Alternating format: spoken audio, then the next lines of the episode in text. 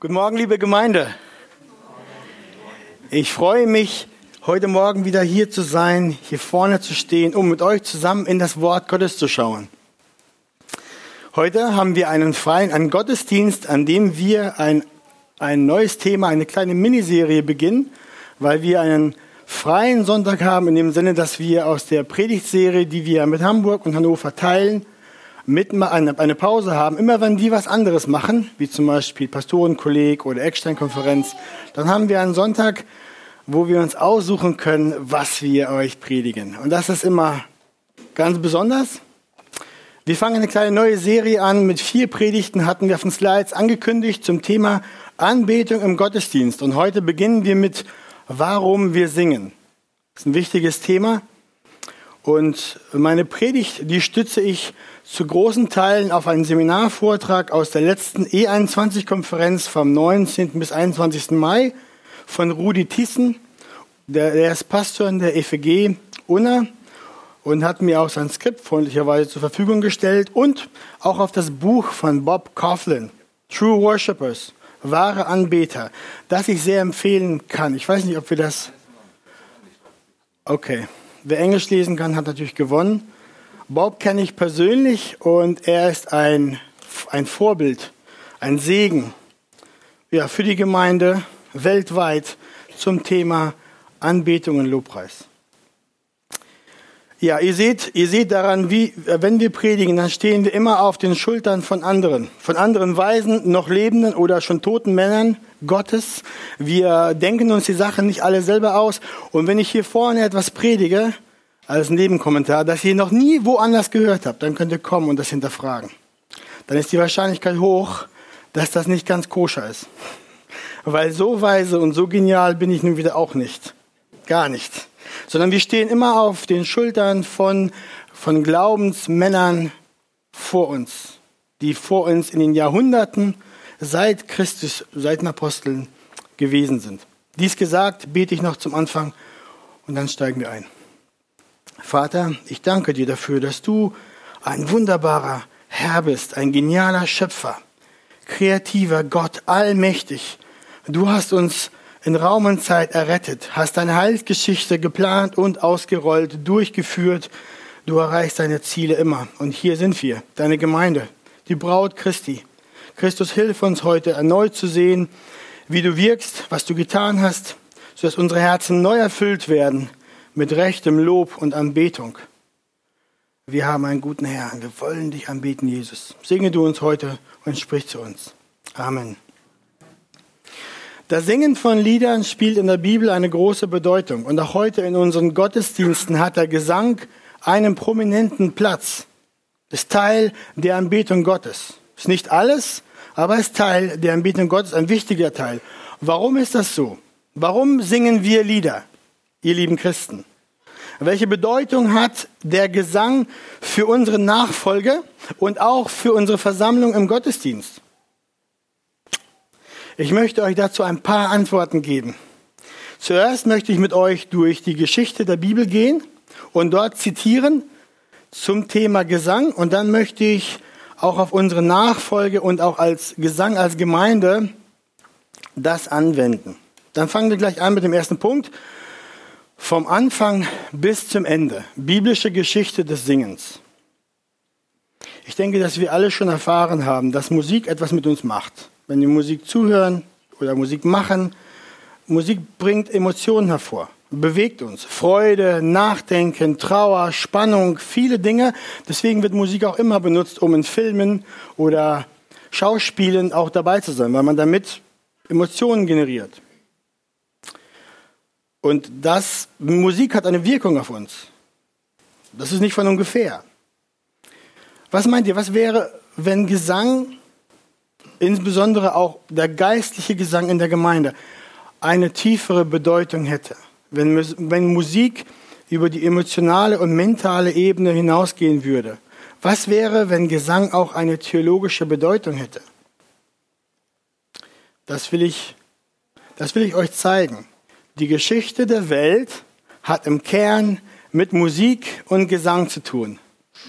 Klingt erst einmal ein bisschen, hm. Im Kern der Geschichte dieser, dieser Welt geht es um was? Um was geht es im Kern? Es geht um Anbetung. Es geht darum, dass die Liebe und Freude unseres Herzens vor allem anderen unseren Schöpfer anbetet und ihm gehören soll. Wir wurden geschaffen, um Gott anzubeten und in seiner Gegenwart zu sein, um ihn zu besingen. Und darum ist es nicht verwunderlich, dass der christliche Glaube schon immer ein singender Glaube gewesen ist. Wir beginnen mit Gott, dem Schöpfer. Im ersten Kapitel der Bibel, 1. Mose 1, zeigt uns die Schrift, dass Gott, der Herr, die Welt und alles, das existiert, durch sein Wort geschaffen hat. Wir lesen, oh, ich war zu schnell. Ja, Psalm 33, Vers 6 sagt das auch deutlich. Die Himmel sind durch das Wort des Herrn gemacht und ihr ganzes Heer durch den Hauch seines Mundes. Wenn wir die Herrlichkeit der Schöpfung betrachten, die Schönheit, die Ordnung und die Genialität, die darin zu sehen ist, dann beginnen wir zu ahnen, auch nur zu ahnen, wie unermesslich groß Gott ist, wie herrlich unser Schöpfer ist, wie genial, wie kreativ er ist, wie überfließend er ist in all den, in dem, was er geschaffen hat. Am Morgen, wenn der Tag beginnt, dann hören wir Vögelgesang kreativen Vögelgesang, hundertfach verschieden. Wir hören das Rauschen des Windes in den Blättern der Bäume, das Trommeln der Tropfen auf dem Dach und Boden, das Gurgeln der Becher in den Bergen, das Donnern des Wasserfalls im Tal. Wir kennen den Gesang der Wellen am Meer, das Getöse der Brandung. Wir kennen das unendliche Zirpen der vielen Insekten, Summen und Brummen und die Tiere. Alle machen ihren Laut.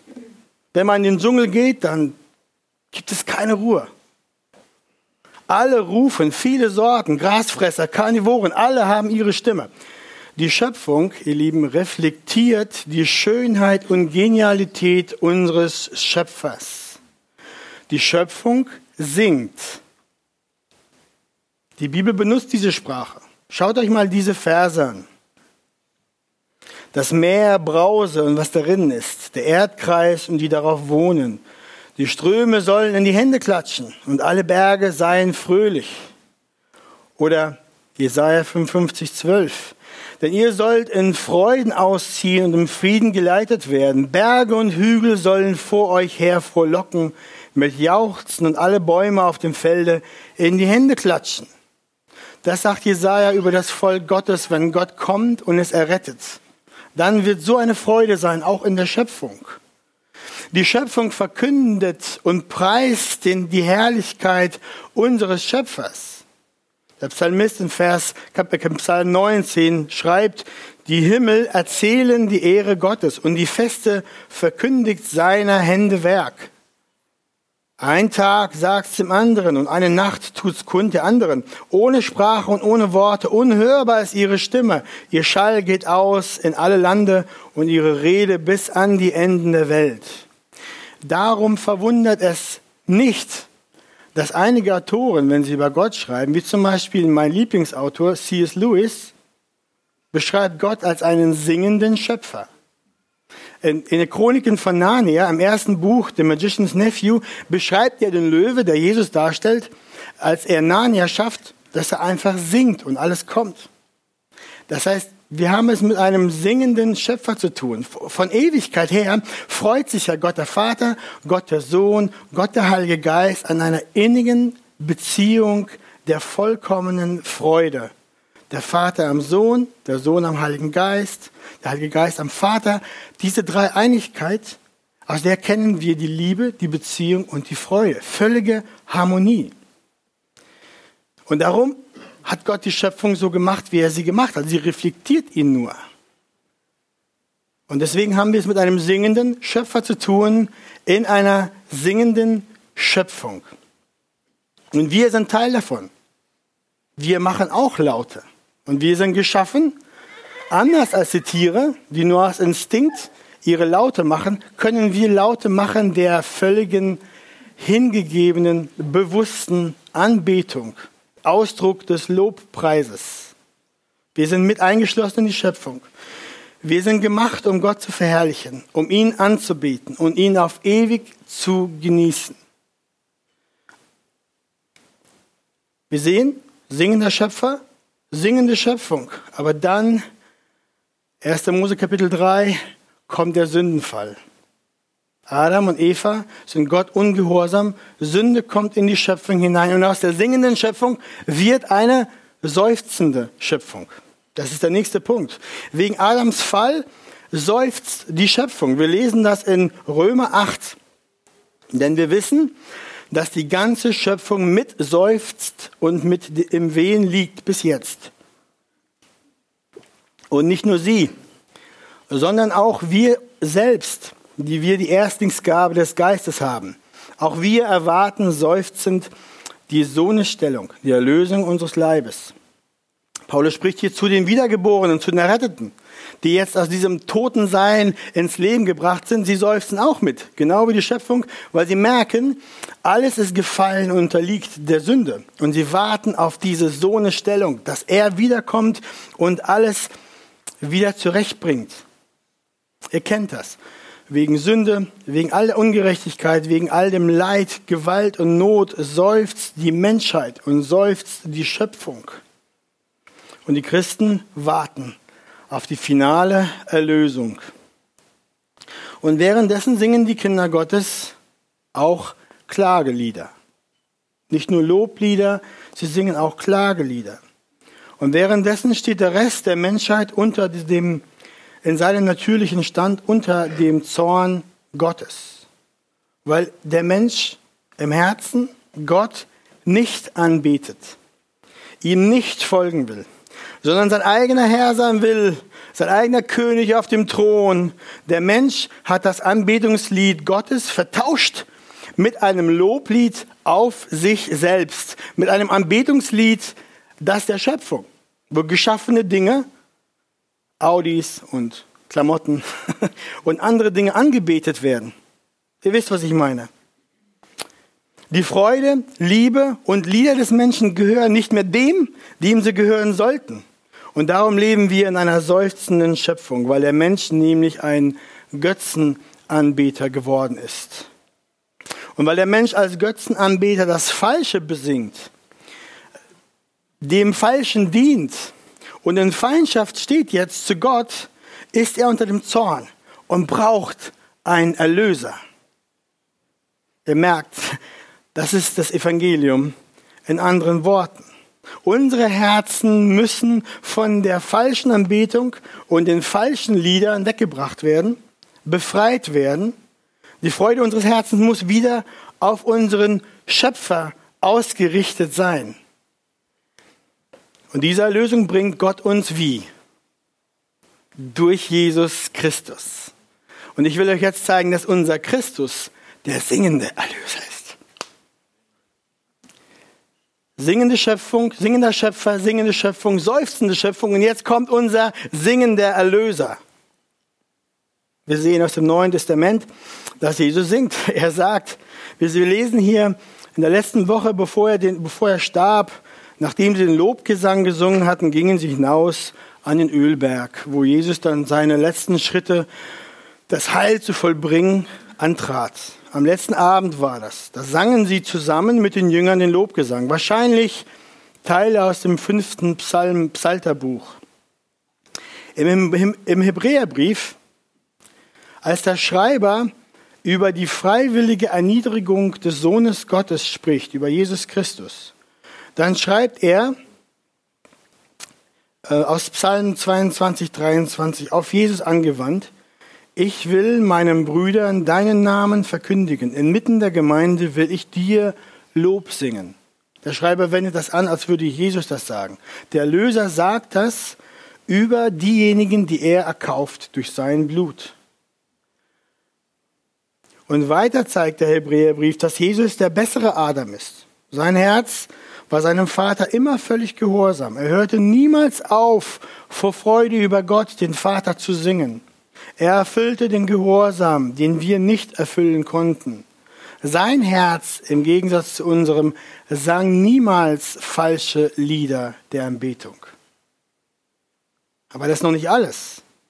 Und der singende Erlöser singt auch über denen, die er erlöst. Der Prophet Zephania schreibt, Der Herr, dein Gott, ist in deiner Mitte, ein Held, der rettet. Er wird sich über dich freuen mit Wonne. Er wird still sein in seiner Liebe, er wird über dich jubelnd frohlocken. Jubelnd frohlocken. Mit großer Freude singt der Retter über den Erretteten. Meine Zeit.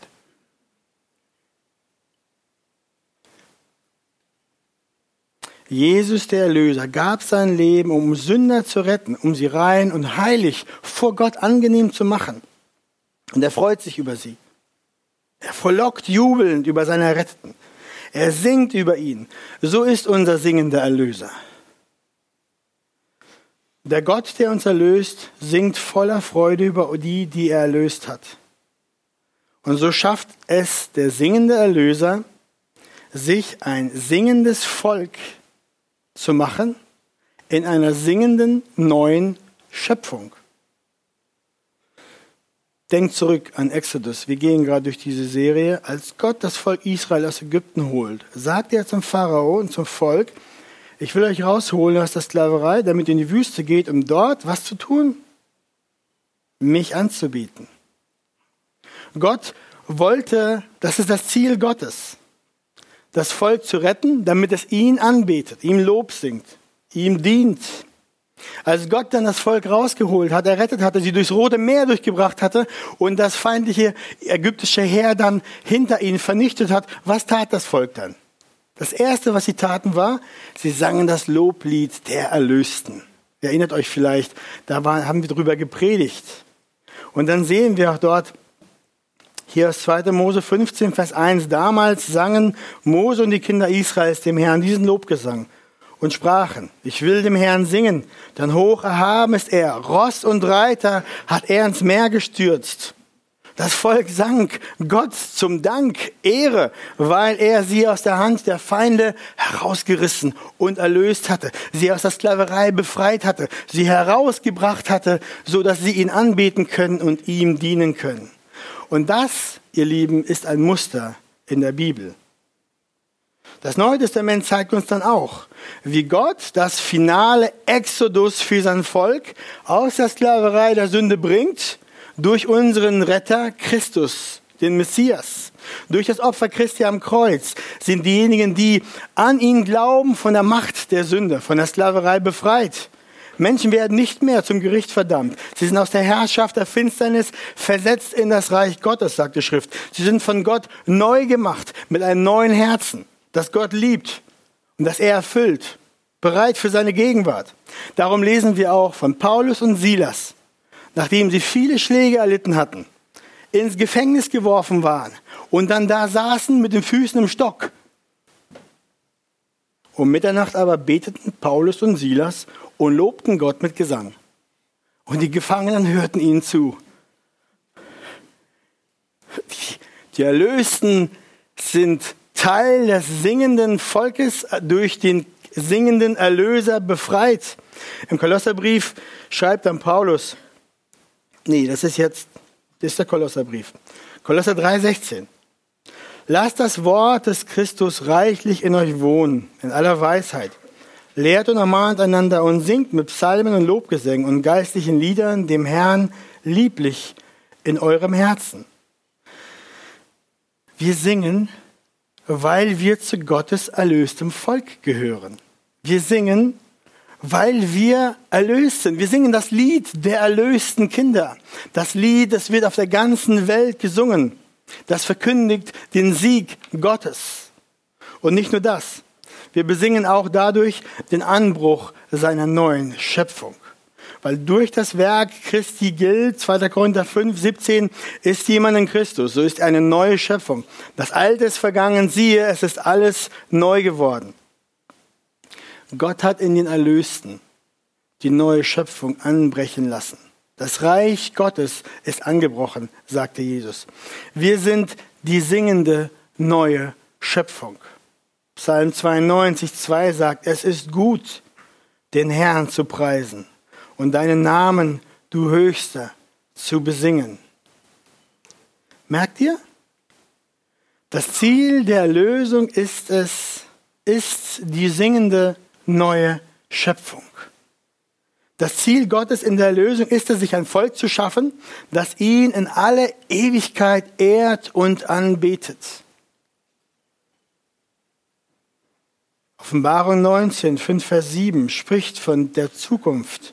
Und eine Stimme kam aus dem Thron hervor, die sprach, Lobt unseren Gott, alle seine Knechte und die ihn fürchtet, sowohl die Kleinen als auch die Großen. Und ich hörte etwas wie die Stimme einer großen Volksmenge und wie das Rauschen vieler Wasser und wie der Schall starker Donner. Die sprachen Halleluja! Denn der Herr Gott, der Allmächtige, hat die König, Königsherrschaft angetreten. Lasst uns fröhlich sein und jubeln und ihm die Ehre geben. Denn die Hochzeit des Lammes ist gekommen und seine Frau hat sich bereit gemacht. Diese Frau ist die Braut, ist die Gemeinde, das erlöste Volk, das singende Volk dass inmitten einer seufzenden Schöpfung das Loblied des Sieges Christi schon singt. Wir beginnen es hier und wir singen es in aller Ewigkeit. Jesus ist gestorben, er ist auferstanden, um sich einen Chor zu erlösen. Eine neue, singende Schöpfung inmitten der noch alten Schöpfung. Er hat die Seinen erlöst, sodass ihre Herzen wieder recht Gott anbeten dass sie wieder ihm zur Ehre singen. Okay, ausgeweitet heißt das nicht nur durch Lied, aber durch alles, was wir tun. Singen wir unserem Schöpfer zur Ehre. Aber angewandt auf unseren, unser Thema heute. Warum singen wir? Wir singen, weil er uns erlöst hat. Wir werden das machen, bis er wiederkommt. Wir sehen es in der Offenbarung. Wir werden in der Zukunft ihm Ehre singen, mit noch größerer Leidenschaft, mit noch größerer Tiefe, weil wir dann zu Hause sind bei ihm, dort bei unserem König, um den sich alles dreht, wo alles ihm zur Ehre singt, die ganze Schöpfung. Also ihr seht, Musik und Singen ziehen sich wie ein roter Faden durch die Bibel, vom Anfang der Schöpfung bis zum himmlischen Jerusalem hören wir Gesang, von unserem singenden Schöpfer bis zur singenden neuen Schöpfung.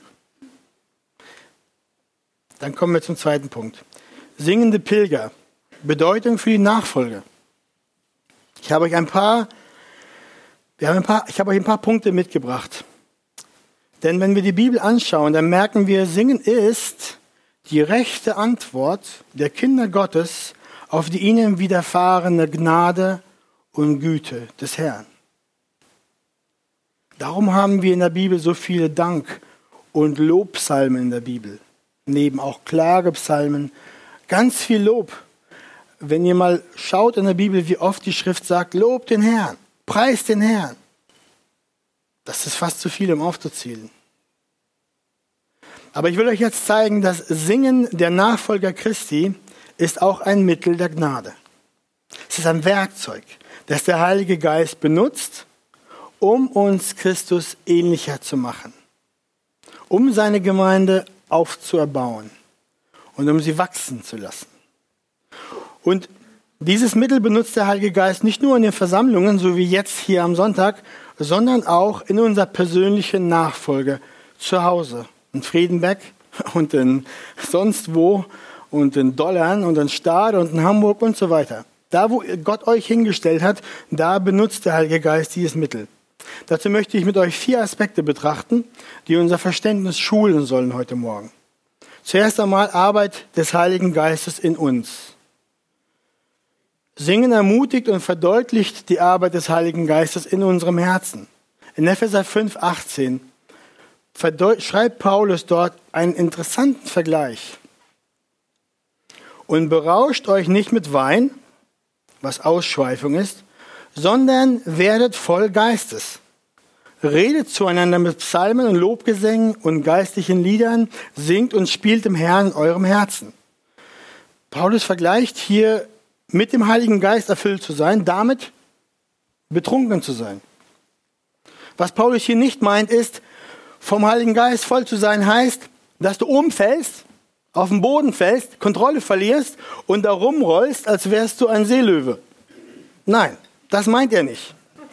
Manche Christen legen das so aus und leben das so aus, aber das ist religiöser Unfug. Paulus vergleicht hier um den Kontrast deutlich zu machen, macht er diesen Vergleich.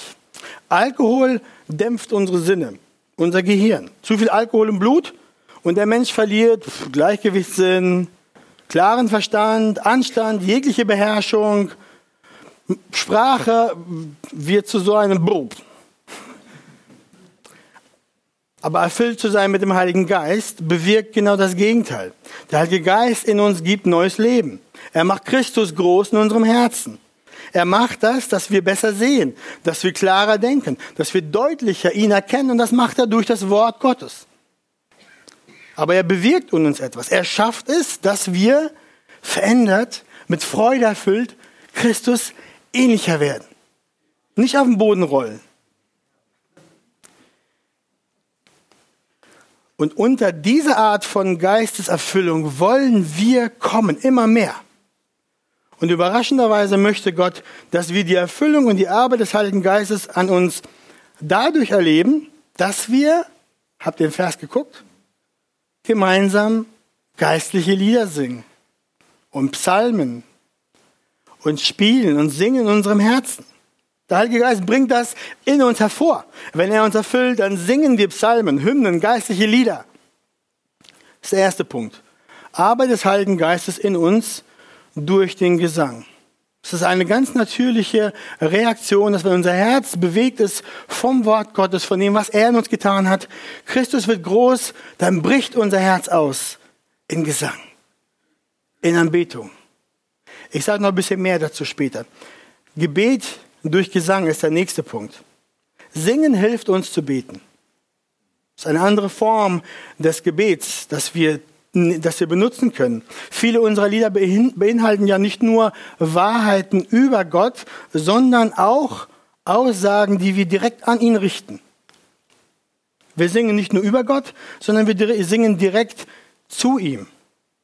Ihr kennt ja diesen, diesen, diesen, das Lied singen wir. Vater, komm und lehre du uns, sprich zu uns durch deinen Geist. Es gefällt dir, uns zu leiten. Durch dein Wort schenkst du uns Licht. Komm. Was machen wir da? Wir beten direkt zu Gott. Das ist nicht nur ein Lied, das wir so singen, weil uns nichts anderes einfällt heute Morgen wir haben die Hände in den Taschen und nein, werde gewahr. Du betest gerade zu Gott, dem Allerhöchsten.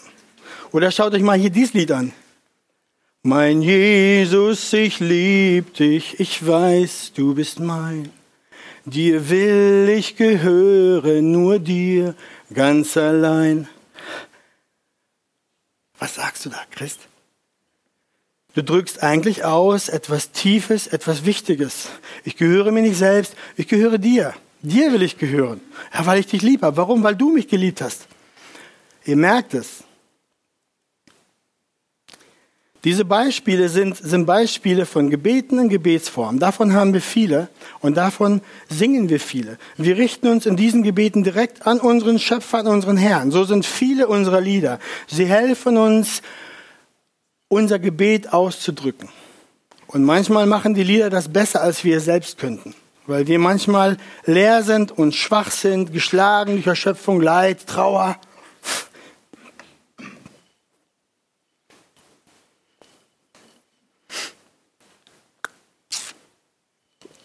Aber Gott sei Dank haben wir Lieder. Die Psalmen sind voll davon. Vorgefertigte, tiefe Lieder, Ausrufe, Schreie, Anbetung und Klagelieder für die Christen. Und dann haben wir die Kirchengeschichte. All die guten Hymnen, die Männer und Frauen Gottes geschrieben haben, aus verschiedenen tiefen Situationen für uns, die wir haben.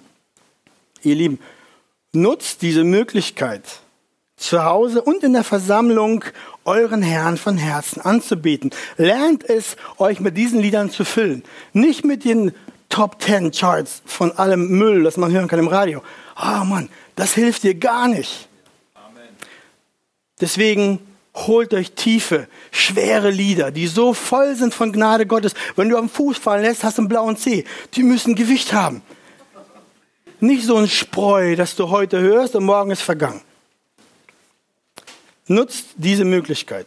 Der, der nächste Punkt ist Glauben, Erinnern und Lehren. Was wir singen, formt, was wir glauben. Was wir singen, formt, was wir glauben. Durch unser Singen drücken wir nicht nur Anbetung und Dank, Lobpreis oder Klage aus, sondern Singen ist auch ein Gnadenmittel, eine Gnadengewohnheit, die uns hilft, unser Glauben und unser Denken zu stärken und zu formen. Kolosser 3,16 macht deutlich, lasst das Wort Christi reichlich unter euch wohnen. Den Vers hatten wir schon. Lehrt und ermahnt einander in aller Weisheit mit Psalmen, Lobgesängen, geistlichen Liedern. Singt Gott dankbar in euren Herzen. Hier erklärt Paulus, damit das Wort reichlich unter uns wohne, bedarf es Lehre und Ermahnung, aber auch Singen von geistlichen Liedern, von Psalmen, geistlichen Liedern. Dadurch wird nämlich unser Glaube gestärkt. Dadurch werden wir erfüllt. Dadurch werden wir innerlich geformt und gelehrt. Lieder helfen uns auch Gottes Wort zu behalten. Das ist euch, das ist ein No-Brainer. Unsere Kinder, die nutzen es, ABC auswendig zu lernen, dadurch, dass man das Lied packt. Alle Kulturen haben eigentlich Melodien und Klänge, wo sie diese verbinden mit Worten, um sich dann Fakten auswendig zu lernen. Was können Leute für Trinklieder auswendig?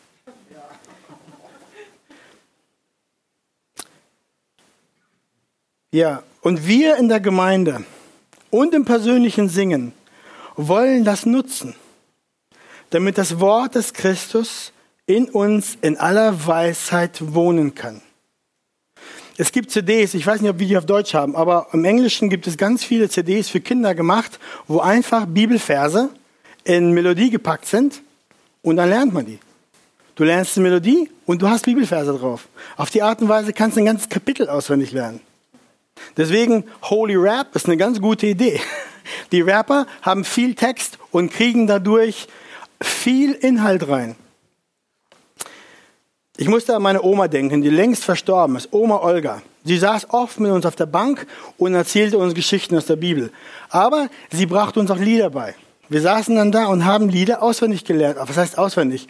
Sie hat uns die vorgesungen und wir haben sie mitgesungen. Und ohne zu wissen, was geschah, haben wir die Lieder gekannt. Die Texte und die Melodien. Sie hat unendlich viele Lieder auswendig gekannt. Was meint ihr, was passiert war, als der Strom ausgefallen ist? Ihr Handy ist zwar abgestürzt, ihre App hat nicht funktioniert, aber sie hatte alle Lieder drauf gehabt. Wie abhängig sind wir? Und das, da muss ich mich an meine eigene Nase packen. Also das Ziel ist es, dass wir die Bildschirme bald nicht mehr brauchen.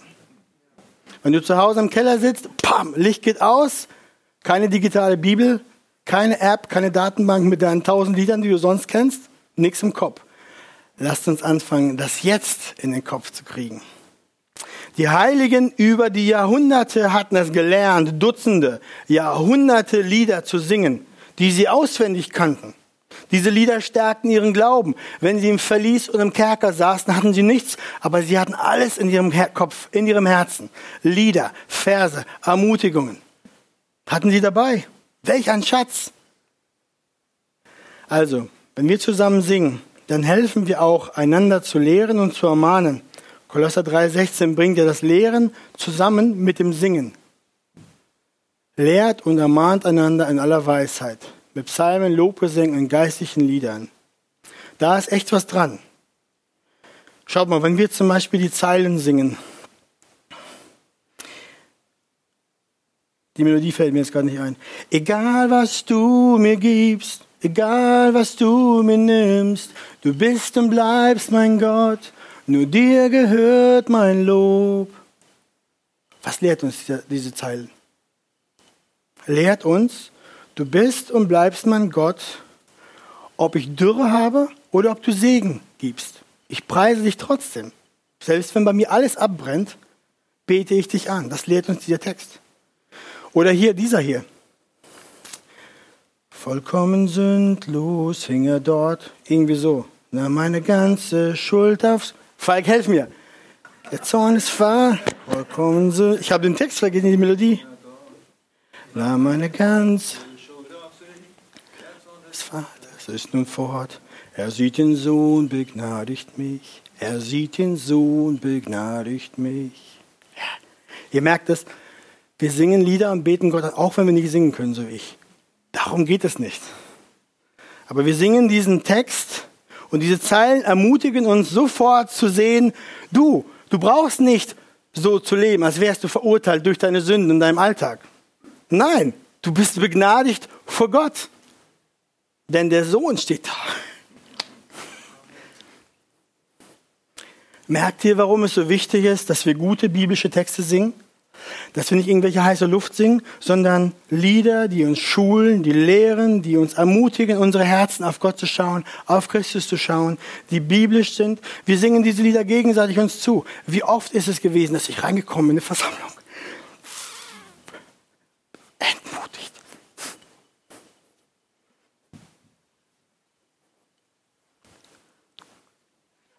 Und dann höre ich, wie meine Geschwister sowas singen.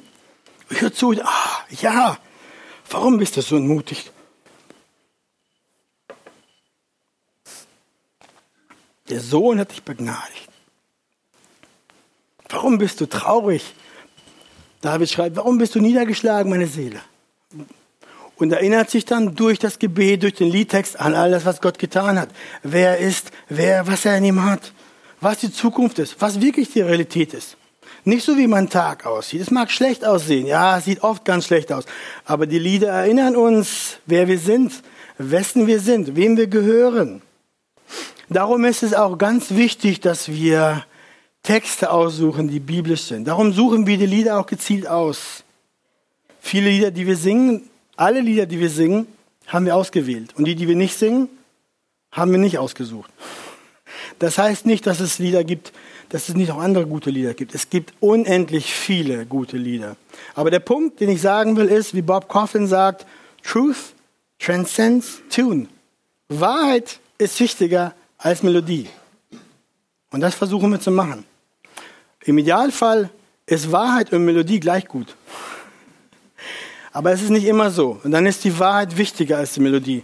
Es ist total nutzlos, wenn wir eine schicke Melodie haben, die ein Ohrwurm ist, aber die ganz wenig Wahrheit transportiert oder vielleicht sogar falsche Sachen transportiert.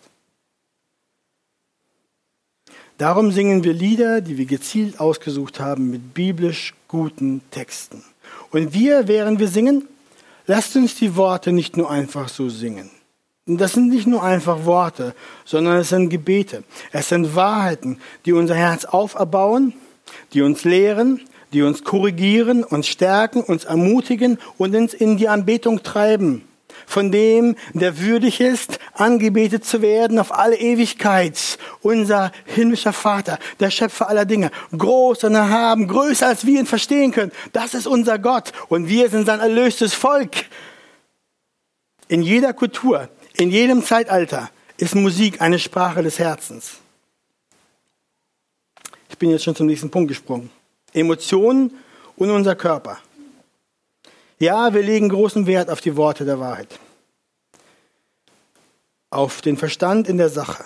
Aber das heißt nicht, dass wir die Gefühle als unwichtig erachten und außen vor lassen. Wir sehen, dass in jeder Kultur die Musik eine Sprache des Herzens ist, die uns aufweckt und die uns verbindet damit, was wir fühlen. Ich finde dieses Zitat von John Piper dazu sehr hilfreich. Er schreibt, der Grund, warum wir singen, ist, weil es da Tiefen gibt und Höhen und Intensitäten und Arten von Emotionen, die nicht zufriedenstellend ausgedrückt sein können durch prosaische Form also nüchtern und sachlich. Oder sogar durch poetische Lesungen, also durch Gedichte. Es gibt Realitäten, die uns zwingen, uns aus prosaischer Form in Poesie und aus Poesie in Gesang auszudehnen. Gesang ist die christliche Art zu sagen, Gott ist groß, das Denken reicht nicht aus, da muss auch tiefes Gefühl her. Und alleiniges Sprechen reicht auch nicht aus, da muss auch Gesang sein. Merkt ihr das? Ich finde das sehr hilfreich. Wie hilft uns Gesang weiter? Weiter als einfach nur Wahrheiten auszusprechen? Ja, die Lieder helfen uns, Bedeutung der Worte durch das Singen zu verinnerlichen. Wir wiederholen, wir dehnen aus, wir haben Pausen. Und dadurch werden wieder Worte mehr gewahr. Dadurch werden wir einzelne Wahrheiten mehr gewahr, als würden wir sie einfach nur sprechen. Musik verstärkt auch unsere Emotionen, die der Text, den man singt, vermittelt. Ob es ein freudiges Jubilieren ist über den Sieg Christi am Kreuz oder ein staunendes Anbeten der Größe Gottes. Die Musik in dem Lied beeinflusst und verstärkt diese Gefühle. Und das sind richtige Gefühle, das sind rechte Gefühle informiert und geformt durch die Wahrheit im Text. Die Texte und Komponisten der Lieder haben sich ja bei der Kombination von Text und Melodie auch was dabei gedacht. Freudige Lieder haben eine freudige Melodie. Lieder zu mehr erdenken, die sind ruhiger und haben andere Melodie. Einige Christen wurden es gelehrt, ihre Emotionen zu unterdrücken, während sie singen. Ihnen wurde gesagt, es ist gefährlich, zu viel zu fühlen. Und ein reifer Mensch hält seine Gefühle zurück. Was wir vermeiden wollen, ihr Lieben, ist Emotionalität, aber nicht Emotionen. Lasst mich erklären. Emotionalität sucht nach Gefühlen um der Gefühle wegen. Ich erzeuge eine super Stimmung hier. Boom, alle spüren es. Gruppendynamik, ja. Die Wahrheit dahinter weiß ich nicht, aber das ist möglich. Das ist nicht unser Ziel. Hauptsache, ich fühle was Starkes, ohne Beachtung davon, wie das Gefühl produziert wurde oder was die Absicht ist hinter diesem Gefühl. Darum geht es uns nicht. Das ist nicht unser Ziel. Die Emotionen, die wir beim geistlichen Gesang, ob allein oder als Versammlung, aufkommen sehen wollen und ermutigen, sind die, die aus einer natürlichen Antwort unseres Herzens darauf kommen, wer Gott ist und was er getan hat. Ihr merkt das. Den Zusammenhang zwischen der Wahrheit und den Emotionen, die dadurch kommen. Es ist, weil wir ganzer Mensch, ganzes Wesen sind. Ein freudiges Singen macht es für uns möglich, biblische Wahrheiten über Gott nahtlos mit einer Leidenschaft für Gott zu verbinden. Lehre und Anbetung, Verstand und Herz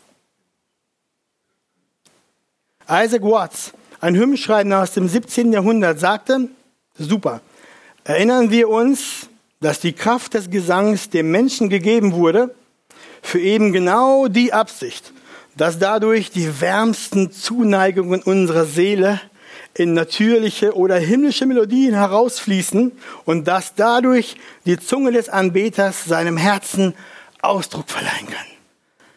Die Männer hatten es drauf damals so klar zu sehen und zu denken. Wenn wir Lieder hier im Gottesdienst oder zu Hause singen, dann produziert ja unsere Lippen, unsere Zunge, unser Kehlkopf, Stimmbänder, Brustkorb, Lungen, Zwergfell gemeinsam einen Klang. Also du kriegst keinen Klang raus, ohne dass dein Körper dabei ist. Mentales Singen gibt's nicht. Du kannst im Kopf wohl singen, aber dann kommt kein Klang raus. Gott hat das so gemacht, dass wir als Leib zusammenarbeiten müssen, um einen Klang zu produzieren, um ihn anzubeten. Darum ist auch nicht verwunderlich, ihr Lieben, dass Gott in der Schrift, wenn wir zum Beispiel die Psalme untersuchen, uns auch einlädt, in der Anbetung Gottes auch weitere Formen der körperlichen Anbetung mit hineinzubringen. Was ich meine. Die Schrift lädt uns ein bei der Anbetung Gottes niederzuknien. Psalm 95, 6. Unsere Hände zu heben, 134, 2. Uns zu beugen, in die Hände zu klatschen, zu jauchzen, auf Instrumenten zu spielen, zu tanzen und auch in Staunen für Gott zu stehen. Sind das Beschreibungen von einer passiven Art und Weise? Wie ein Baumstamm da stehen? Möglichst gefühllos? Nein. Nein. John Stott, ein Theologe unserer Tage, schreibt dazu, beides ist in unserer öffentlichen Anbetung Gottes angemessen. Lautes Rufen zur Freude Gottes, weil er der große Gott ist, und sich vor ihm betend anbeugen, weil er unser Gott ist. Die Realität der Gegenwart unseres Gottes verlangt nach einer Antwort unseres ganzen Wesens, sodass wir ihn mit Verstand, Emotionen und Körper anbieten. Mit allem, wer wir sind und wie er uns gemacht hat. Körper und Seele werden, während wir Gott singen und preisen, zusammengebracht, so wie der Psalmist schreibt im Psalm 84, Vers 3. Habe ich schon da oben auf dem Bildschirm. Nun jubeln mein Herz und mein Leib dem lebendigen Gott zu. Beides. Unser physischer Teil und unser nicht physischer, unsichtbarer Teil, unsere Seele, mein Herz und mein Leib, jubeln dem lebendigen Gott zu. Liebe Gemeinde, ich möchte euch heute Morgen ermutigen.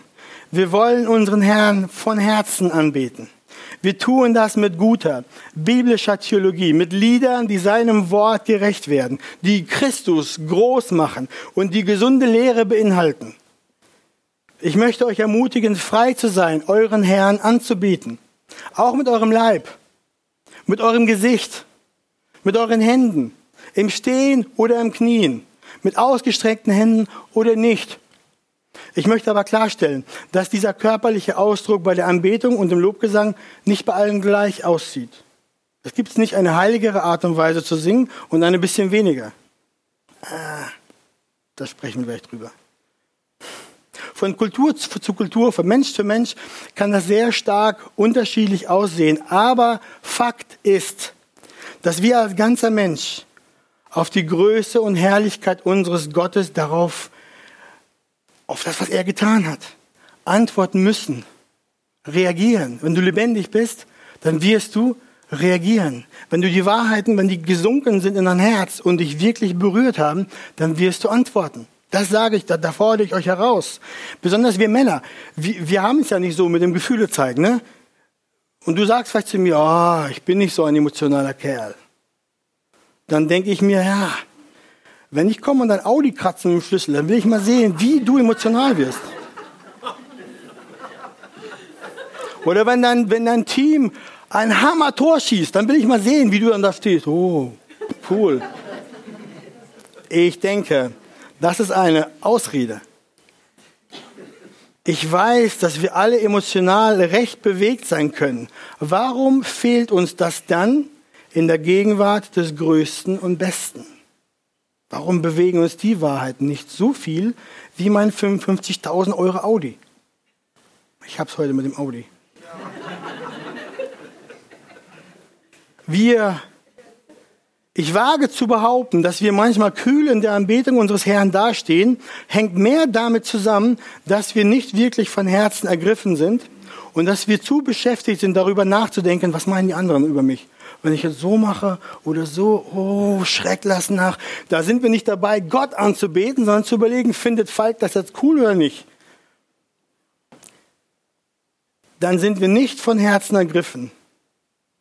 Ich will euch heute auch morgens nicht dazu überreden, nur irgendwelche körperlichen Bewegungen zu tun, um so auszusehen, dass ihr so wirklich dabei seid von Herzen.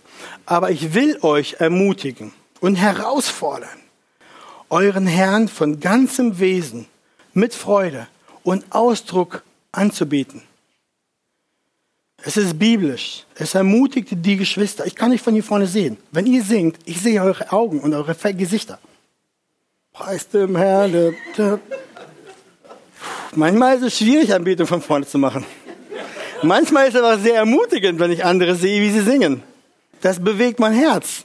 Auch wenn ich mich nicht so fühle, Fühle ich auch. Ich will auch so dem Herrn anbeten. Ich will auch preisen. Also es ermutigt die Geschwister. Es ist ein natürlicher Ausdruck deiner Liebe zum Herrn. Es bewegt dein Herz, ihn mehr anzubeten. Warum soll unsere Beziehung zu unserem Herrn Jesus nur auf Worte und Gedanken in der Betung beschränkt sein? Ihr Lieben, das ist bei keiner anderen zwischenmenschlichen Beziehung so.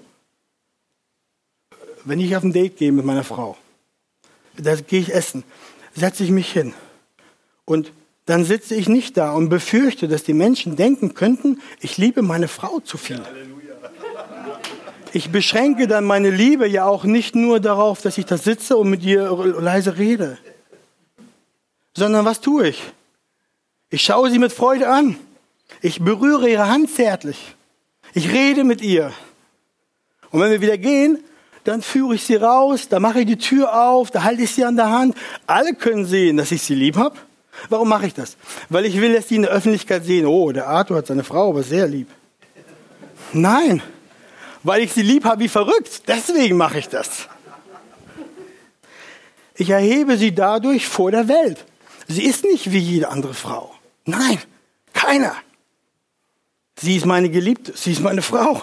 Ich mache das sichtbar durch meinen Körper, durch meine Worte, durch mein Gesicht, durch meinen Körper. Ich zeige, es ist offensichtlich, wer sie ist für mich. Ihr Lieben, so kann das, so muss das auch sein mit unserem Herrn Jesus. Deswegen kann das nicht sein, dass du beim Fußballspiel freudiger aussiehst als bei deinem Beten Gottes. Das kann nicht sein.